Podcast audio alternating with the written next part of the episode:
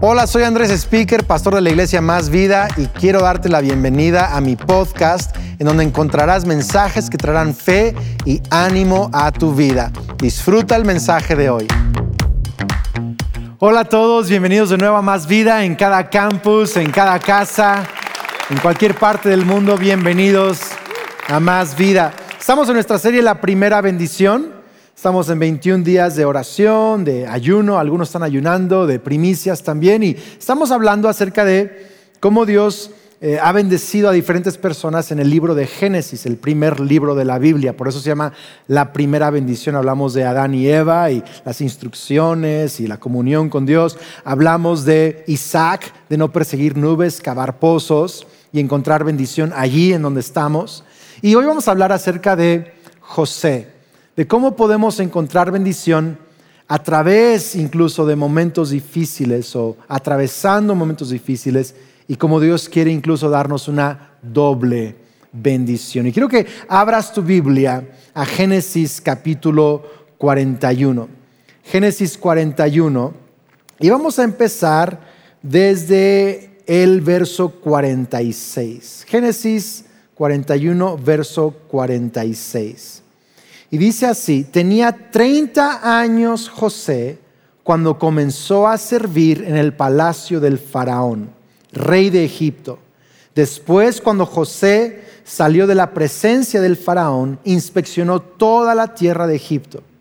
Tal como se había predicho, la tierra produjo cosechas abundantes durante 7 años. Todos esos años José recogió todas las cosechas que crecieron en Egipto y guardó en las ciudades el grano de los campos aledaños. Acumuló grandes cantidades de grano, tanto como si fuera arena a la orilla del mar. Al final dejó de registrar las cantidades porque había tanto que resultaba imposible medirlo. Durante ese tiempo, antes del primer año de hambre, les nacieron 2 hijos a José y a su esposa Asenat, hija de Potifera, el sacerdote de On. Verso 51, José llamó a su hijo mayor Manasés, porque dijo: Dios me hizo olvidar todas mis angustias y a los de la familia de mi padre. Verso 52, José llamó a su segundo hijo Efraín, porque dijo: Dios me hizo fructífero en esta tierra de mi aflicción. Eso dan ganas de leerlo juntos. Dios me hizo fructífero en esta tierra de mi aflicción.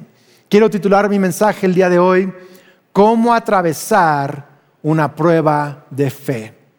¿Cómo atravesar una prueba de fe?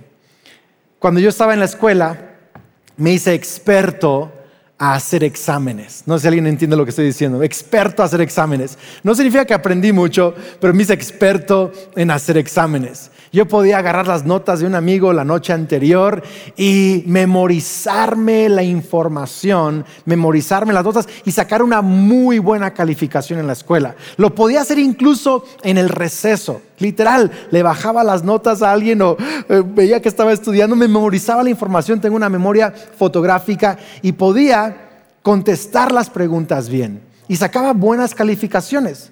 Pero si me preguntas, ¿de qué me acuerdo? Casi de nada. Casi de nada.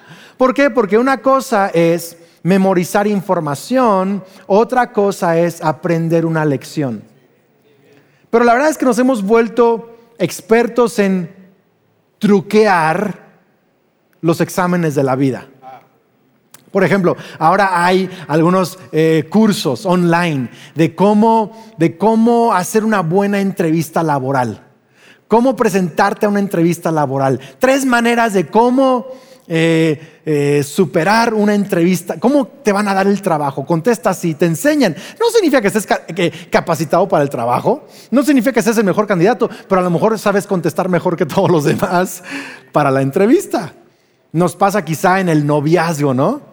Algunos hombres son buenos para truquear a la chava y hacerla creer que realmente se merece, ¿verdad? Que se case con ella, y son buenos para presentarse, súper buenos, y les bajan la luna y las estrellas y las tratan increíbles, y no significa que sea así en la vida real. Por eso hay que tener discernimiento y hay que hacer buenas preguntas, ver cómo trata la mamá y toda esa onda, porque te puede truquear.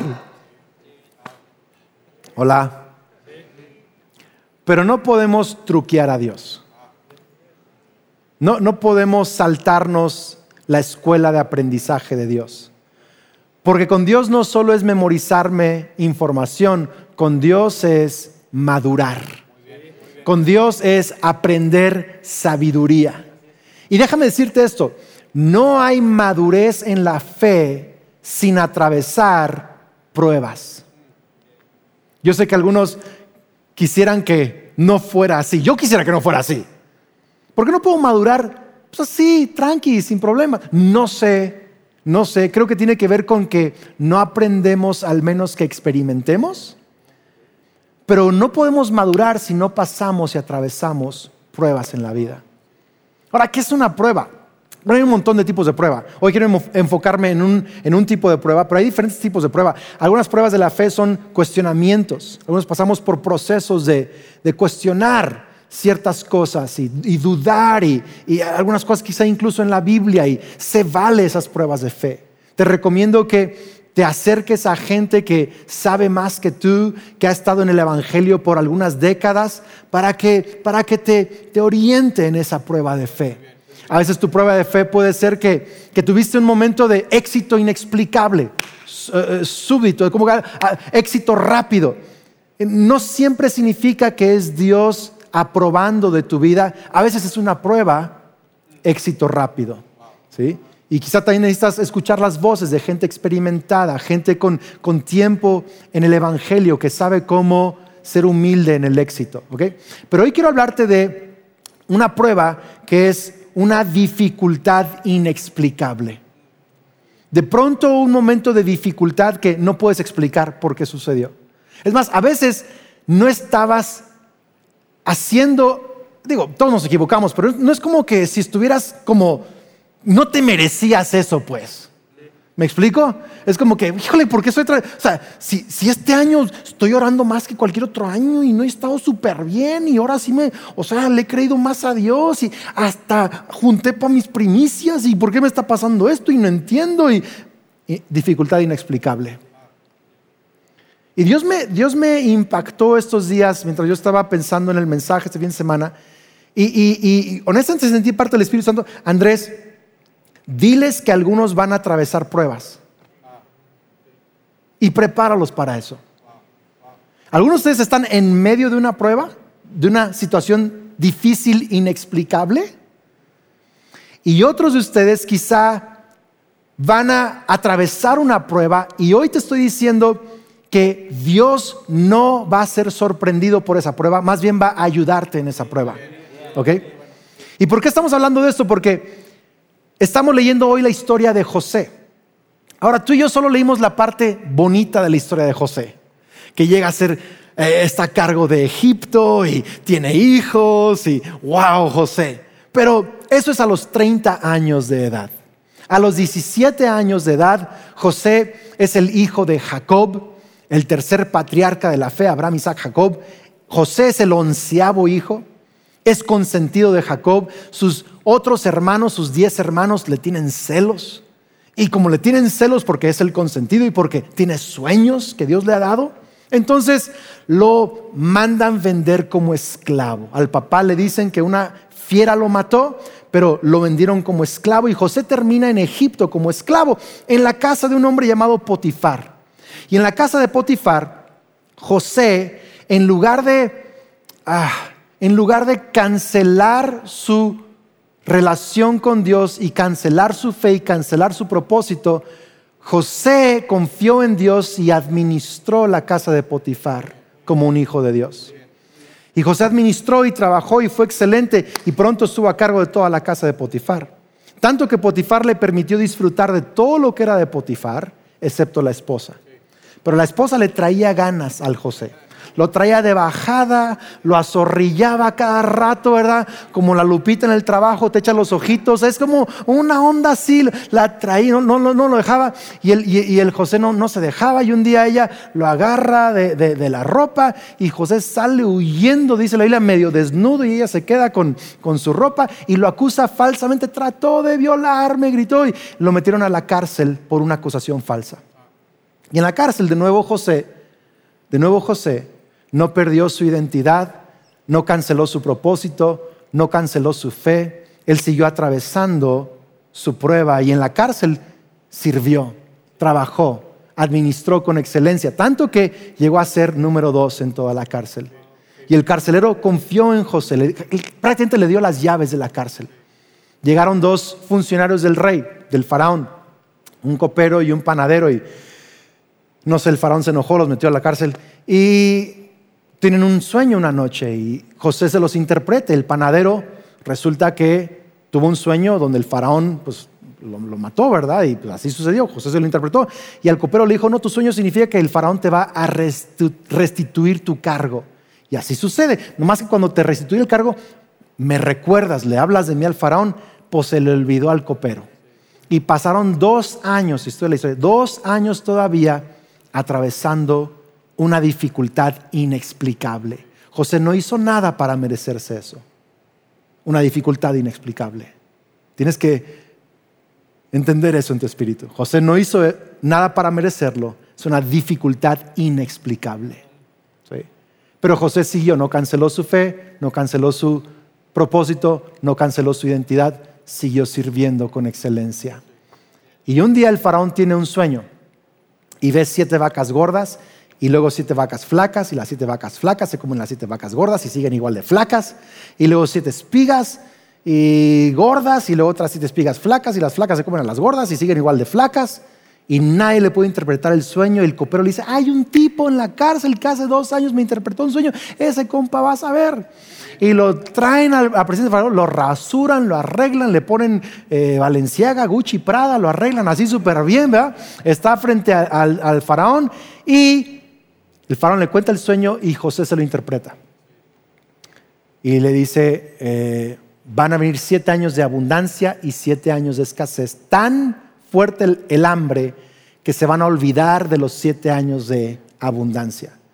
Y luego José, bien vivo, le dice, debería usted escoger a un hombre capaz, lleno de sabiduría, para administrar todos los 7 años de abundancia y recopilar, recaudar, colectar, guardar todos los granos y luego distribuirlos en los 7 años de hambre.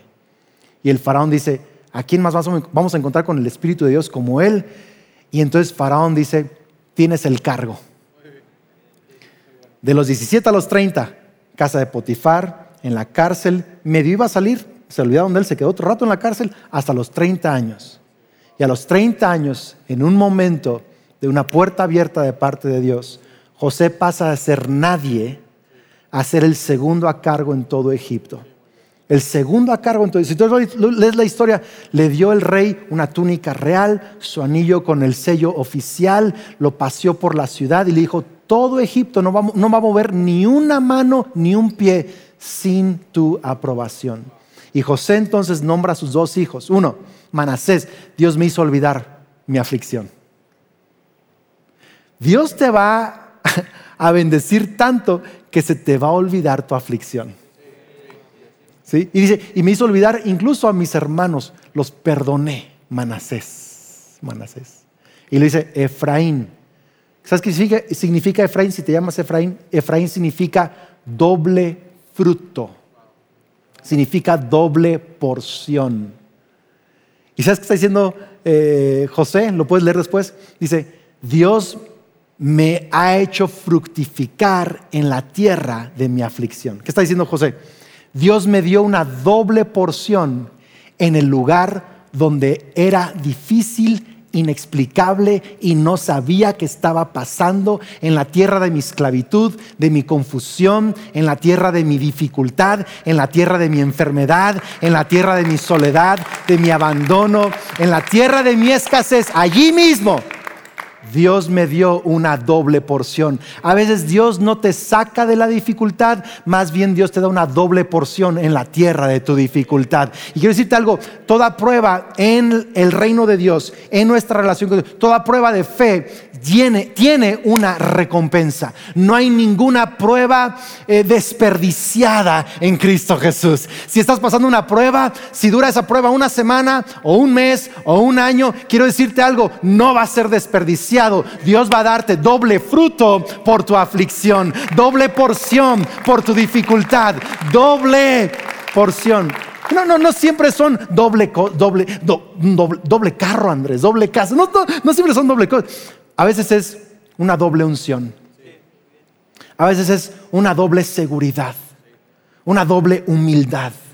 A veces una doble alegría en tu matrimonio. Hay una doble porción en tantas áreas de tu vida. En cada temporada es distinto, pero el punto es este. Y esto es lo que quiero que recuerdes y anotes, te memorices, compartas. Es eso, que hay una doble porción en la aflicción. Voltea con alguien, dile, hay una doble porción en mi aflicción. Amén, qué increíble. Jesús lo dijo. Dice, yo soy la vid verdadera. Yo soy la vid verdadera y mi Padre es el que cultiva. Juan 15:1. Si alguna de mis ramas no da uvas, la corta. Si alguien no está dando fruto, la corta. Pero a todas las ramas que sí dan fruto, las poda para que den todavía más fruto. La poda no se siente bonito. Es una dificultad inexplicable. ¿Por qué, Señor, si estoy dando fruto? Hola. Señor, pero si le estoy echando ganas. Digo, no soy perfecto, pero estoy tratando. Por eso veo el fruto. Vamos a dar más.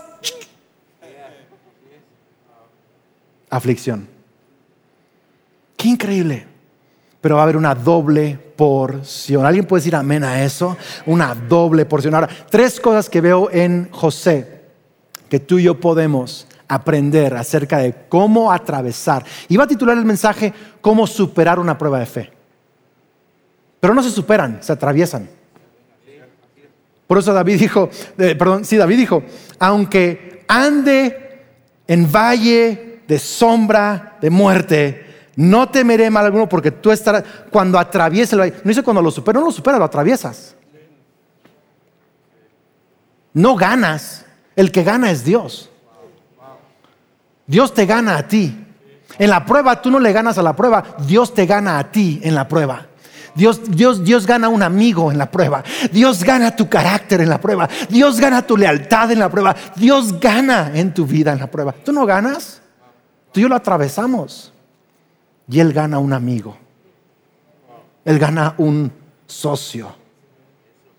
3 cosas que hizo José para atravesar la prueba. Número 1, anota esto. Piensa como administrador. Piensa como administrador. Es más, ni estaba yo esta semana haciendo mis notas para el mensaje. Apenas estaba simplemente meditando. Me impactó mucho este año. Siempre me impacta, pero este año me impactó mucho la historia de José una vez más. Y estoy el martes en la mañana, estoy caminando a mis escuderos de oración, ¿verdad? A Tiny y Pancho, mis 2 pomeranias, mis perritos, están caminando conmigo. En la mañana estamos caminando y yo estoy meditando esta historia. Y estoy meditando cómo José, en su peor momento, sacó lo mejor de él. Siguió administrando. Yo estaba pensando, qué increíble que está en casa de Potifar, pero trató la casa de Potifar como la casa de su papá. O sea, eso me sacó de onda. Administró con excelencia. No se sintió el dueño. Entonces yo empecé a orar. Le dije, Señor, dame el corazón de José. Enséñame lo que significa que tú eres el dueño de todo. Yo no soy dueño de nada. Enséñame a confiar, enséñame a administrar mis emociones, mi matrimonio, mis hijos. Quiero ser un mejor administrador. ¿Sí? Quiero pensar no como dueño, como administrador. Como administrador. Entonces yo estaba meditando, orando. ¿Saben? Hay una cosa entre orar y otra practicar. ¿Cierto o no? Entonces llego a la casa y 2-3 asuntos ahí en la casa arreglando, y yo estaba ya preparándome para tomar varias horas donde estoy yendo a un lugar retirado para orar y ayunar durante varias horas en el día y buscar al Señor. Entonces estaba yo preparándome y todo esto, y tengo una interacción con Kelly y me doy cuenta que Kelly está estresada, frustrada, simplemente uno de esos días. Todos hemos tenido un día así, ¿cierto? Y yo me doy cuenta de eso y siento en mi espíritu, Andrés, llévala a cenar en la noche. Le digo, Dios, pero pues es ayuno y solo estoy comiendo granos y verduras esta semana. Me dijo, pues puedes comer granos y verduras en el restaurante con ella. Te necesita. Yo quiero que vayas con ella. Le dicen, pues estoy enfocado en aquí, mi oración, mi ayuno. Es mi plan. Como dueño, mi plan. Y Dios me recordó la oración que hice con mis perritos en la mañana. No me dijiste que te enseñara a administrar. Dios me dijo, este es mi plan y yo soy el dueño de tu matrimonio. Entonces le dije a Kelly, ¿qué tal si vamos a un date en la noche? Sí, claro, pero el ayuno, pues como verduras. ¡Ay, padrísimo! No, pues fue maravilloso. Fue una plática extraordinaria. Y la bendijo a ella, me bendijo a mí. Fue una noche muy, muy bonita. ¿Por qué? Porque hay bendición cuando empiezo a tratar las cosas como si fueran de Dios, no como mías. Y este José pudo haber tenido un pensamiento de ¿por qué a mí? Y yo tenía este plan y yo tenía este sueño y no es justo, mis hermanos, y no se vale, este es mi plan. Pero dijo, Señor, sea o no sea mi plan, tú eres dueño. Y si este es tu plan, que está en casa de Potifar, vamos a echarle ganas. Pensó como administrador, no como dueño. Mi pregunta es, ¿te ves como administrador o como dueño? ¿Cómo te ves de tus planes, tus proyectos, de tu 2022, de tu matrimonio? ¿Cómo te ves? ¿Como dueño o como administrador? ¿Sabes qué es increíble? Y me encanta, es que este José, fíjate bien, fue precisamente el servir como administrador, el pensar como administrador que lo posicionó para un mejor lugar. Andrés, ¿qué hago en la prueba? Sigue administrando. No me escuchó, lo voy a decir otra vez.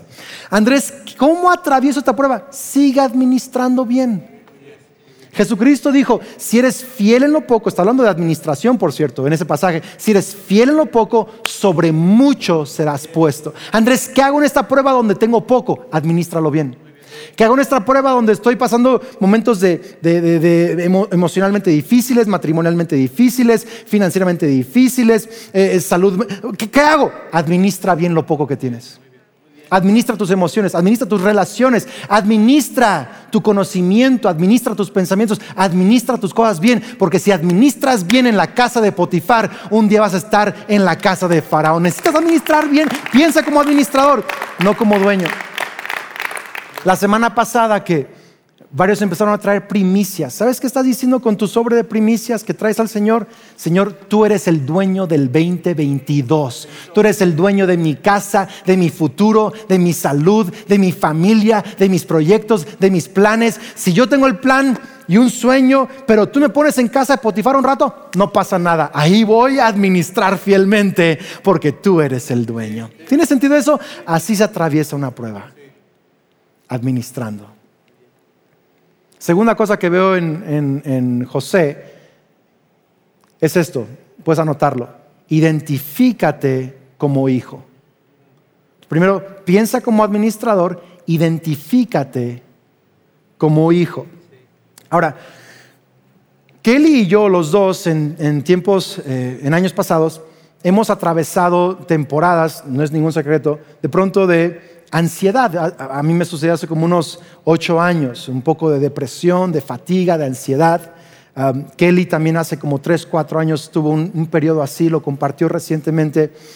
Y una de las cosas que Kelly y yo platicábamos en nuestra temporada, en nuestra prueba, en nuestra dificultad inexplicable, porque Señor, estamos sirviéndote, pastoreando, predicando, pues no debería de pasarle esto a alguien que predica, o sea, es inexplicable.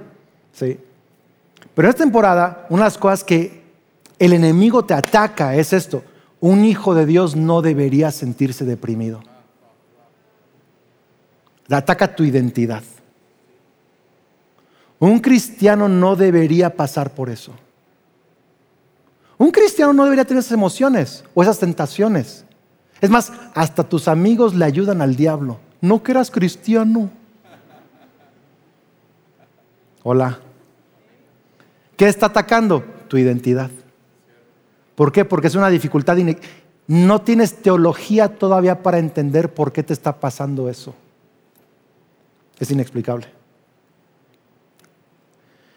Cuando Jesús ayunó 40 días y 40 noches y el enemigo viene para tentarlo, al final de 40 días.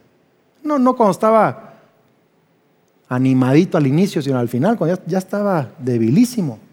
El diablo quiere pegarte. Le dice, fíjate cómo le dice, si fueras el Hijo de Dios, convierte estas piedras en pan. ¿Qué está atacando? ¿Su hambre? Su identidad. Su identidad. Le está diciendo esto, si fueras cristiano, resolverías tu propio problema. Si fueras cristiano, arreglarías con tus fuerzas tu situación. ¿Que no puede? ¿Que no eres cristiano? ¿Que no eres un hijo de Dios? ¿Que no creen en los milagros ustedes? ¿Y cómo le contesta a Jesús? Le dice, no solo de pan vivirá el hombre, sino de toda palabra que sale, ¿qué? De la boca de Dios. ¿Jesús podía convertir las piedras en pan? Pregunta, ¿su padre le dio permiso de convertirlas en pan? No. Entonces, aunque podía, violaba el plan de Dios. Por lo tanto, hay cosas que tú podrías salir de esa situación si haces las cosas chuecas, podrías. Uy, estoy hablándole a alguien el día de hoy. Tú podrías, si haces las cosas a tu manera, pero no significa que Dios aprueba de lo que haces. Por lo tanto, ¿cómo lo digo? Ok, seguimos. Entonces, el ataque es a tu identidad. Aquí está José en casa de Potifar. O sea, si yo fuera hijo de Dios, yo no tendría que estar de esclavo aquí, en la cárcel. ¿Por qué estoy en la cárcel? Un hijo de Dios, no, Señor, tú eres mi juez. Y ya van 13 años. ¿Me explico? ¿Por qué? Porque el enemigo pega tu identidad y te dice, si fueras hijo de Dios, no pasarías por eso o lo resolverías con un tronar de dedos. Pero un hijo de Dios sabe, la prueba puede dar un día, o un año, o una década, pero no cambia mi identidad. Porque mi identidad no está en mis circunstancias o en mi capacidad de cambiarlas. Mi identidad está en lo que Dios dice de mí. Por eso Jesús dice, no solo de pan vivirá el hombre, mi capacidad de hacer milagros, de tener pan, mi identidad está en la palabra de Dios para mi vida. ¡Qué increíble! Unos días atrás, si tú lees la historia de Jesús, unos días atrás, Jesús estaba siendo bautizado, el cielo se abrió, bajó una paloma sobre Jesús y el Padre dijo, este es mi Hijo amado, en quien tengo complacencia. Antes de hacer un milagro, antes de caminar sobre el mar, antes de resucitar un muerto, antes de hacer cualquier otra cosa, el Padre dijo, este es mi Hijo.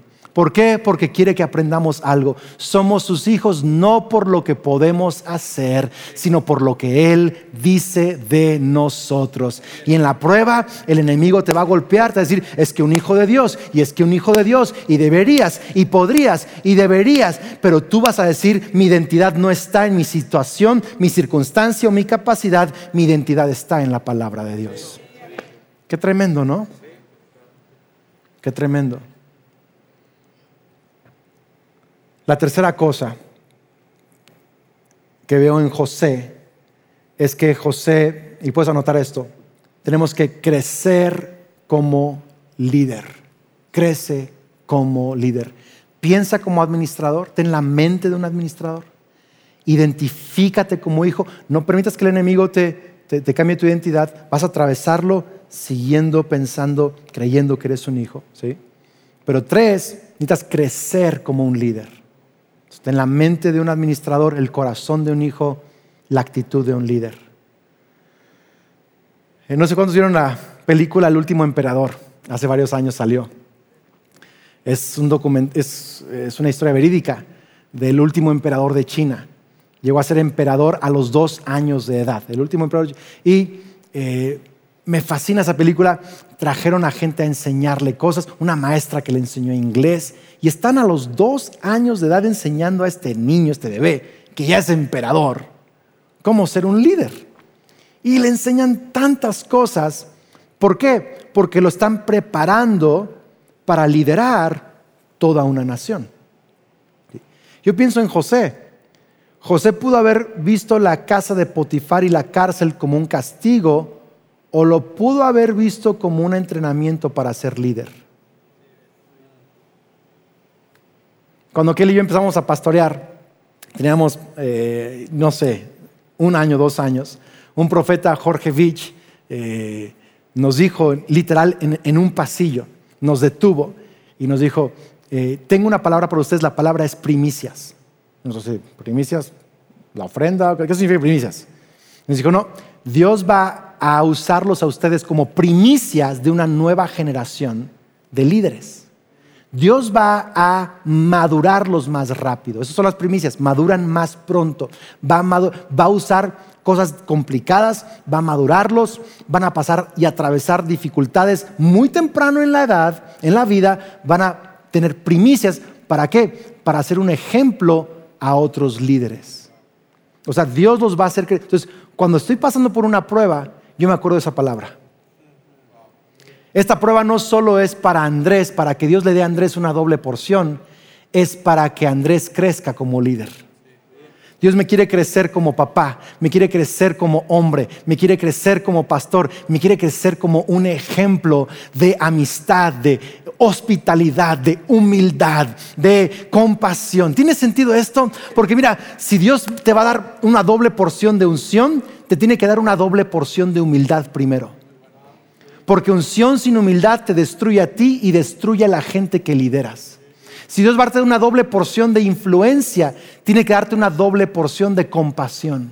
Si va a darte una doble porción de finanzas, tiene que darte una doble porción de fidelidad a Dios. ¿Por qué? Porque una doble porción de bendición sin una doble porción de carácter te destruye a ti y a la gente que te rodea. Por lo tanto, ¿cómo atravieso una prueba de fe? ¿Cómo la atravieso? Pensando cómo voy a administrar.